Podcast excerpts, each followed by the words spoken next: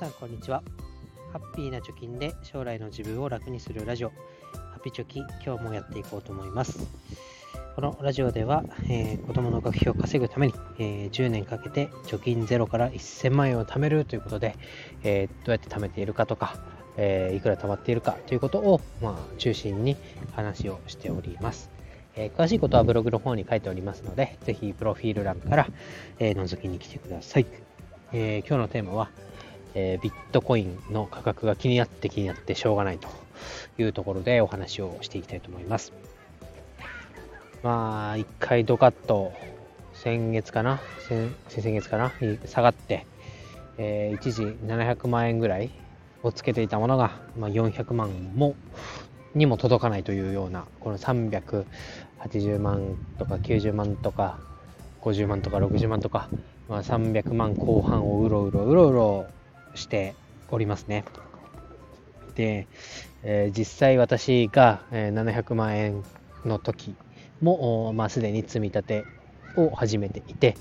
えー、買っていたわけですけどそこから、えー、価格が今半額ぐらいのセール状態ということで、まあ、気になってしまうと。で最近もなんだ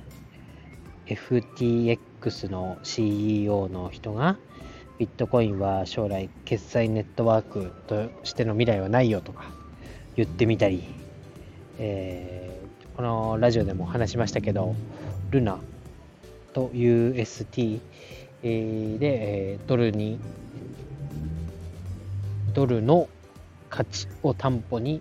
えーなんだ仮想通貨を発行していた、まあ、ルナっていうところがその信用が揺らいだ。で、えー、8万ビットコインを売却したなんていうニュースが出てでまたあビットコインが影響を受けて下がったり。ニューヨークのなんだ製造業景気指数の、まあ、下振れが発表されてまた下がったりとうだうだうだうだしております、まあ、こういう時が危ないんだろうなというのをまあひしひしと感じております。それはま仮想通貨投資というものは、えー、ま一般庶民がやるものについては、えー、余剰資金でやるべきだということがまあ散々言われております。まあ、割とそれを踏まえてやって投資をしている人が多いと思うんですけど、まあ、今のこの価格を見ると、えー、買い増ししようかなどうしようかなとでまた上がった下がったっていうことを気にしてしまいます。で解決策はやっぱりドルコスト平均法を生かした積み立ての方法が、まあ、ベストなんだろうなと思います。で投資の格言でも、えー、投資の運用成績がいい人は、まあ、積み立て設定をした後に、えー、忘れてしまっている人かもしくはもう投資の設定をしたまま死んでしまった人が、まあ、投資の運用成績がいいよなんてことが言われてますけどまさにこう真理だなと思います。まあ、将来ね、ビットコイン、1ビットコインが1000万円とか5億とかになるっていうことは、まあ、散々パラ言われてるんですが、今、それがね、全然届かないような状況で、えー、その未来を信じるならば、今のうちにやっておかなきゃいけないっていう気持ちもあり、どうしようかな、どうしようかなと。ただ、自分の、えー、今年の目標は、ジュニア NISA の枠を満額使うことでありまして、お金がたくさんあるとかね、余剰資金と、ま呼べるものが多くあれば、えー、そんなのも迷わず、えー、ビットコインも買いたきゃ買えばいいし、ジュニア NISA も満額突っ込めばいいんでしょうけど、えー、年収400万円の弱小サラリーマンはですね、そんなことを言ってられません。えこの間5月もですね、この間じゃない、今月か、先週かにもですね、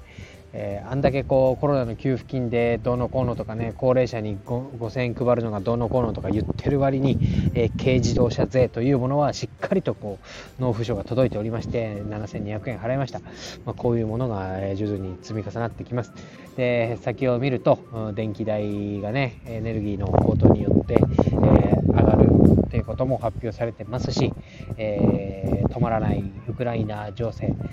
によって食品の価格もどんどん上がっている小麦の価格も上がっているオイルの価格も上がっていると。